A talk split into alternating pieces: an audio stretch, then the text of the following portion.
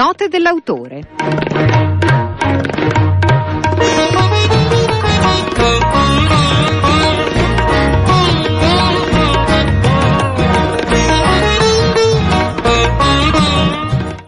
Nuova pubblicazione che esce proprio in questi giorni che si chiama Il sogno delle mappe, piccole annotazioni su viaggi di carta, esce da Ediciclo Editore, sapete un editore che si occupa di cammino, di bicicletta, di, insomma, di andare, ma non soltanto, lo fa ovviamente ad ampio spettro con autori che riflettono anche eh, su aspetti storici, filosofici, ehm, sociali, insomma, dell'andare. Eh, l'autore Paolo Ciampi tempi e eh, noi non potevamo, visto che questo libro ci è molto piaciuto e soprattutto eh, ha incuriosito mh, mm, più di, di una delle, de, dei giornalisti e delle voci di Radio Popolare, eh, parlare con Paolo Ciampi per qualche minuto. Buongiorno, benvenuto.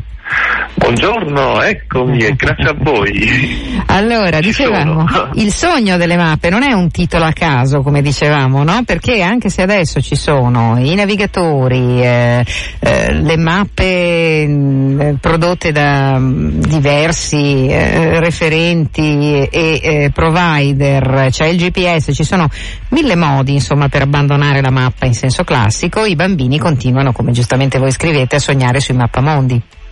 Ma assolutamente sì, e forse eh, ritornando alle mappe si ritorna a essere un pochino bambini, eh, perlomeno io ritorno spesso bambino guardando le mappe, aprendole e fantasticando su queste meraviglie. Mi ricordo ancora di quando eh, bambino eh, tenevo il mappamondo nella mia camera da letto e giravo tutto il mondo eh, usando i miei polpastrelli per far girare il mappamondo.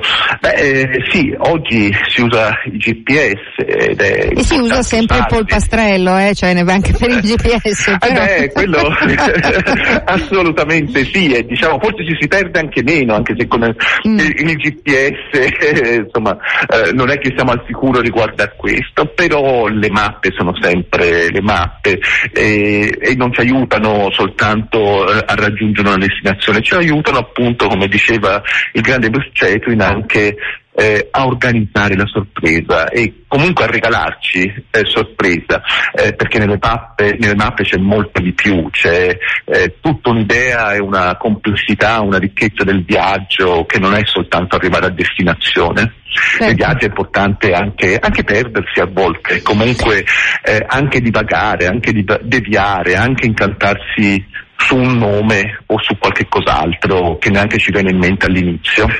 Difatti, divagare, un, un termine straordinario, insomma, che ha eh. nobili eh, radici, insomma, in lingue più antiche ah, della nostra, eh, e che appunto ehm, sottolinea che la deviazione fa parte, eh, come dire, di un percorso di crescita mentale. Mi viene in mente Venezia, dove eh, in tanti, compresa la sottoscritta talvolta quando è di fretta, usano il navigatore per prendere no, i, le calli più piccole ed evitare il flusso dei turisti, e, però era più bello quando insomma provavi ad andare un po' a naso e cercavi di spuntare all'arsenale senza perderti e, fini, e finire il ghetto. Ecco. Mm. Anche una distrazione a volte può essere un grandissimo regalo, perdersi un momento, o perdere il nome della strada eh, su cui andavi a puntare.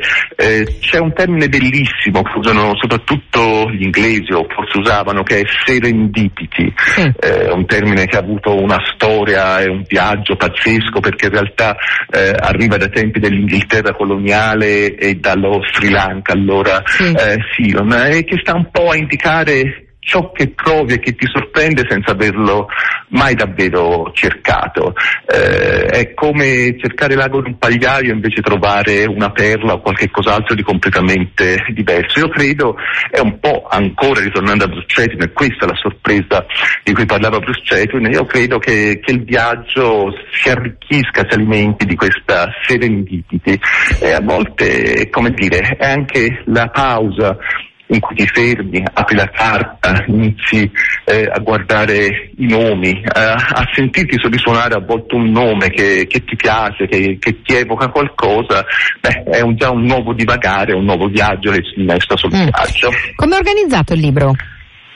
Beh, il libro, prima di tutto, vorrei dire che, che sta dentro una collana meravigliosa, mm. la piccola filosofia di viaggio, sì. quindi eh, una collana di, di, piccoli libri che vogliono un po' regalare l'emozione, la, eh, la voglia, il, l'immaginario che c'è in, dentro il viaggio e intorno il viaggio. Eh, il libro parte eh, un pochino da, eh, da un'esperienza che raccomanda a tutti e anche da un atto di amore nei confronti di realtà che non sono numerose in Italia ma che è bene che ci siano, ovvero le librerie di viaggio, eh, perché i viaggi iniziano spesso o comunque dovrebbero iniziare spesso proprio da librerie che eh, custodiscono mappe, guide, narrativa sì. di viaggio, è già un modo per partire, no? Entrare in questi eh, luoghi e magari accostarsi al reparto delle mappe. E mi immagino una sorta eh, di partenza da, uno, eh, da, una di queste librerie di viaggio e poi racconto eh, alcuni possibili viaggi eh, e alcuni viaggi che ho intrapreso, ma cerco anche di guardarmi indietro al rapporto eh, che ho avuto sempre eh, con le mappe, le carte. Quindi io ringrazio molto Paolo Ciampi, ricordo che il sogno delle mappe, piccole annotazioni eh, sui viaggi di carta nella collana di Ediciclo, ehm, eh, piccola filosofia di viaggio, è in libreria, insomma proprio in questi giorni.